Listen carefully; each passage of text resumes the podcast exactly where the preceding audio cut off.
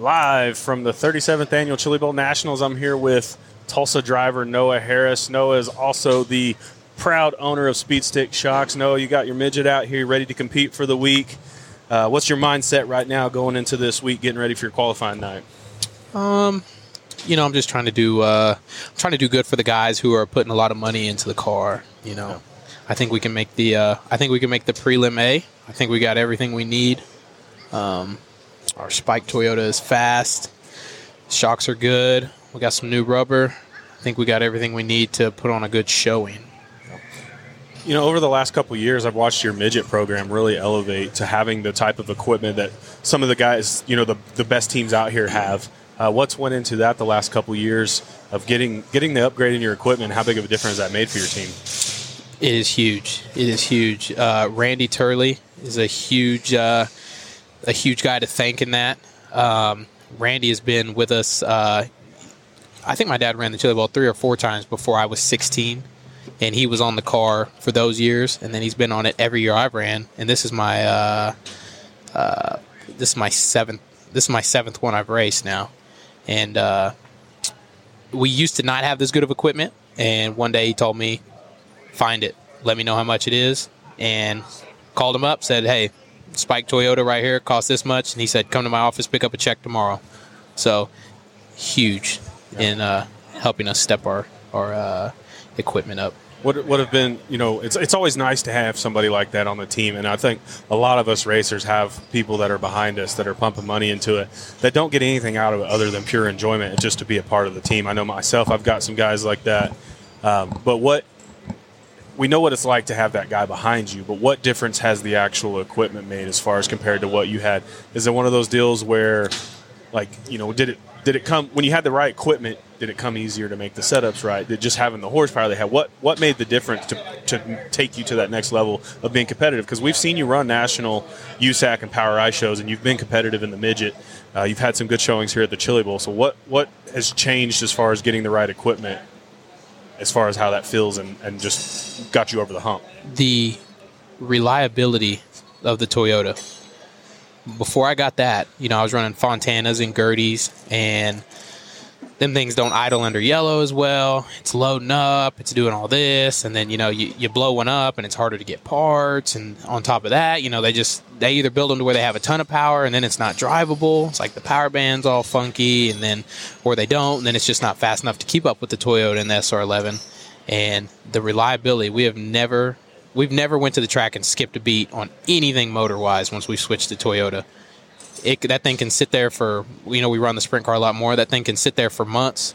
We roll it right outside. It fires right up, rips, clean the fuel system. Like it, it's just good all the time. And the power band is so nice. It's so drivable, um, and that's been the major thing um, with us up upgrading our equipment is the reliability of the Toyota is it's above everything else. On the heels of getting your equipment upgraded, you also jumped out into a business venture um, making shocks yourself. Uh, what what led you into doing that, and how has that helped? Um, being having your own race team, being able to R and D yourself, how does that help build your shock program? It's really nice. I notice it more in the micro game than anything, but a lot of the things that I build um, that guys like is stuff that I know felt good when I ran it and that uh, it's huge. It's huge because you know guys have a problem. They come to me, they show me what they got, and I go, you know, this is what I did. I did this, this, and this. They say, you know, we're giving it to you. We're giving you the reins. Do what you think you need to do, and I do it. They put it on, and they go back, and they're like, man, yeah. this is a game changer. Yeah. It is huge, man. You know, the shock adjustment. The it's so big nowadays, even more with just fine tuning. The fine tuning so close, you can get so quick. Um, it's it's a huge advantage that I can do it myself, and I don't gotta I don't gotta pay to make adjustments or anything like that, or or if I don't like it, it's an easy change. So yeah. it's huge doing your own shocks. I know you talk about you know guys giving you free reign. When I first came to you to do shocks, I was still of the mindset I didn't quite understand them, but I thought I knew what I liked, kind of thing. And I told you what I wanted. The thing I like about you is you will do exactly what a customer asks you to do, but you will also say, I think this would be better. And I said, Well, I appreciate your insight, but please build it what, the way I want. Mm-hmm. I think it was within by the end of that season, I brought you that shot back and said, "Okay, do what you want." That didn't work, That you and know, yours worked better. I try to always at least tell people what I, I always tell them. I'll build you what you want, but this is what I would do. Just to sometimes just pick their brain Yeah. and make them think about the problem they're having Yeah. and try to explain more about how the shock is actually working. yeah, You know, I've got a, I get a lot of theories. People come to me and ask me questions about. Oh, you know, my shock. Uh, if I run it, uh, you know, body down, it's a two four. But if I flip it over, is it a four two? So there's a lot of people who just Don't I'm know. not dogging on them, but they Yeah. don't know what's going on, and I try to at least uh, help ease their mind on that and be like, Yeah. "This is what it's doing. This is how it's working. You're having this problem. This is what I would do, and this is why I would do it. If you still want what you want, I'll build it for you. Yeah. I'll absolutely give people what they want. But You know, I- had actually just talked about this week with my dad. We were talking about shocks, and uh, used to, for instance, the guy you drive for, Kelly Fody, he would ask me, "What? Well, what shock are you running on this corner?" And I would say, "I'm running a five. He'd be like, "No, what pressure?" "I don't know. It's a five. yeah, I'm like, "It's a five. It's a five. You know, like that's what it is." And he goes, "No, uh, you got to know what pressure it is." I didn't understand that stuff until you actually set me down and taught me how to read a shock dyno graph, and then also you showed me how you showed me three or four different manufacturers that had different pressures for a five. yeah. So and there's a lot that goes into that as well because a lot of guys when they start breaking the surface of shocks and how they work they look at their they look at their three inch number um, on the front right rear and then they start looking at the one inch number on the left rear. But there's so much going on with high speed and extremely low speed and zero point that you could have one shock that they're both uh, you know they both could be you know 100 pounds at three but they could have a different way of how they get to that point and then what they do after that point the three inch number may be exactly the same but this one may not have any zero point and this other one may have 50 pounds of zero and then one may you know at 10 inches a second may be um, you know 200 and one may be 350 Yeah. there, there's so See, much going on And that- I think that's where it's beneficial to build a relationship with your shock builder Mm-hmm. because I can come to you now, and rather than me trying to figure out what I need to do, I can just talk to you about the problem I'm having, and we can look at where we're at, and you can make those suggestions. I think, hey, this is identical. We can make it identical here, but we can add this there right to to help fix that. I love, you know, and I, I love it takes up a lot of my day, but I love building that with customers and talking about that stuff. Excuse me. One, because I love it um, and it's my job, but two, because I, I like when we can do that and then they can give me feedback after. And a lot of time it's positive feedback. They're always like, man, I love it. This is what it needed. Sometimes they're like, you know, we need to go a little farther. Or Yeah. sometimes, oh, I think we went too much. But most of the time, they love it. Yeah. And that's very, uh, it's a lot of uh, satisfaction to get something like that out of your job. yeah. Well, speaking of satisfaction, what does this week at the Chili Bowl look like you for you to be able to go home and be satisfied? Uh, if I can be racing after opening ceremonies in a C, Yeah. I think I'll be happy with that. I've done that. Uh, I've done that one year. I've raced after open ceremonies. I ran a C. Um, in that particular case, uh, I had to run a D, and I transferred out of it, and I went to the back of the C. And then you know, opening ceremonies, they just reworked the track. Yeah. So I'm starting at the back, and it's locked down heavy. So if I can try to put myself to where I'm at the front of a C um, after opening ceremonies, and maybe Yeah. make a B, Yeah. I would be So- extremely happy with that. at that point, you don't need to be racing on Saturday until after opening ceremonies because if you're racing before that, you're putting yourself on the back and on a fresh track. Right, Yeah. right. If you, it's almost if you're not already in the C, you're almost screwed because you can you can start back there and you can have a great day and you can transfer out of some features. But if you're just looking at the status of oh I made the C on Saturday or I made the B on Saturday, if you're not already in the C to where you're going to be starting at the front, even if you come out of the D, the track's going to be so heavy after opening ceremonies. I mean, pretty much where those guys start or where they're going to finish. So if you have any chance at all, I mean, you really need to be at the front of the C after opening ceremonies. Otherwise, you're probably that's probably going to be your last race for sure if you're starting at the back. Have you done the math yet to understand what a prelim night looks like to make it to accomplish your goal of being at minimum at the front of a B? Like, what's the worst you can do tonight to be at the front of a C? I'm sorry. Yeah, you know, I don't know. I want to say it depends on where you finish in the A. Like they'll say like oh, if you finish, you know, 10th through 13th, you're going to be. in a D in this E race. or something. Yeah. I want to say the prelim A I made. Uh, I may have finished like 15th or something like that. The Track took rubber that year. Kyle Larson won. Mesereau took second. You remember that year? It was two years ago. It was a Tuesday night. Yeah, it took rubber. So I think I finished 15th, and that put me at the front of a D. So I don't know. I probably got to finish 10th or something. I don't know. I think I think with your talent, um, the equipment that you have, I feel like a top ten on a prelim night's not out of the question for you at all. I'm confident. I'm confident I can do it. I don't want to be, uh, Yeah. you know, I want to be uh, humble about it, but I am, uh, I am confident we can make it happen. Trying to make a celebrity appearance in the middle of this episode as I'm passing by. Hello from Lane Goodman to the Passing Points audience. Love you guys. You should go get us a drink so we can shout them out.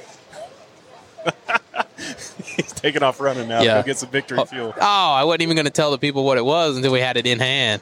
Oh yeah. Have you tried the victory fuel though? I ha- I did. Oh, it's good. I actually. Uh, so I did try it the other day. It's almost I don't know how to say this, and it's this is not in a bad way. It's got like a like a like a flat or like a maybe like a So how I like a leaner Capri Sun taste. Okay, so how I described it was very light. A- it's thin. It's light. So I told I told yeah. my wife. I said I actually could see my and I told It's like a Capri Sun light, and it's good. It's and I said this while Lane was standing there after he tried had let me try some. I said I could see myself like on a hundred degree day actually drinking this. Wanting this, it be, being cold. Yeah. Oh yeah, here we go. Now we got some victory fuel throttle punch, and it's cold. Oh, Oh yeah, there we go. Live taste test victory fuel on the podcast. we're gonna we're gonna we're gonna get the crack in here. oh, Oh yeah, good stuff. oh yeah. So, one thing I thought about Victory Fuel, I thought it was an energy drink. It is not an energy drink. No, It ah, is it's great. It's it is great. a really is. low sugar with vitamins, caffeine free, electrolytes, kid friendly, no dyes, things of that nature. And right now we got the throttle punch, um, like a light fruit punch flavor. Yeah, Uh, it's good it's stuff. like a Capri Sun almost. It is. It's, great. grown up Capri Sun. Um, but this is something that you can you can easily drink on a hot summer day at the racetrack to help replenish. Well, I'll tell you this: the week of the shootout, I had the flu or something. Okay, I had the flu or something, Yeah. and I really needed to stay hydrated. And I got a case of these. I think the twelve come in, and I probably drank eight Yeah. the first day, Yeah. And it it honestly made me feel better. Like I felt like it was actually hydrating me and making my body feel So, better. if anybody out there is familiar on a hot summer day, you can drink a regular Gatorade, and it's just very heavy, thick. It almost makes your stomach hurt. if You drink too much, Right. Yeah, I actually try to drink Powerade because it's a little bit lighter Uh-huh. than Gatorade. But this actually takes it even further. Like at the racetrack, I typically try to drink water in between, which is smart. But there's going to be times where you need to replenish, and I would try to have a Powerade at the end of the night. yeah, This is actually something I feel like you can drink in between races. and not absolutely, absolutely. Low calories, only thirty calories. That's awesome. Yeah, six grams of sugar. Six grams of sugar. I Yeah. mean, that's awesome. It's very light. But It's uh, you know, active support, vitamin charge, immunity. Maybe that's what was making me feel better. It had some immunity properties in there. It's really great. You know, I want them to come out with a blue flavor, like a I say flavor, blue flavor, like a like a blue raspberry. So I asked Lane, I don't know if I'm supposed to say it or not, but he said there is like six more flavors coming. And he said he was fairly certain that one, because I said the same thing. I wanted a blue raspberry. That's my favorite. Or. I said I want a blue raspberry or a berry type flavor. And he said, I think there is a berry type flavor Yeah. coming out. So this thing is awesome. You know, I got a I got a. Uh, I also don't know if I should say this on air, but I got a sneak peek uh, of Kevin's car, like early. Mm-hmm. I went over to the uh, Andersons one night, So yeah. and it was I at the it out Anderson shop, and I was like, "Whoa!" Yeah. I was like, "Oh, this thing's looking nice." Like Yeah. Victory Fuel, which I'd already I'd already been drinking at the shootout, so I already knew about the drink. Yeah. But uh, nobody had seen the car yet, and it's a really good looking car. I like the two tone. How one side's white, the other side's red. My dad had a couple cars when I was a kid. He did that same thing. He, he painted the car different color on each side. And uh, there's Kevin there. Yeah, So that's what we ought to do. Get Kevin on here to talk about because it's got pretty. I don't know if you've read the story on the can. Yeah. Behind it, but uh, it's pretty cool how he come about wanting to do this thing. So no, that's awesome. That he's. Uh, I got He's a major respect for some hustlers, man. Yeah. I hustle every day, and he hustles every day, and he don't let his circumstance stop him, and I love it. yeah. Absolutely love it. Well, no, it's been fun. Um, Wishing you the best of luck. Like I said earlier, I have all the confidence in you that you can pull off a top 10 on your pre- prelim night. Um, what night is your prelim night? Be Thursday. Thursday. Just to give you fans out there an idea of how committed this guy is to doing well at his craft.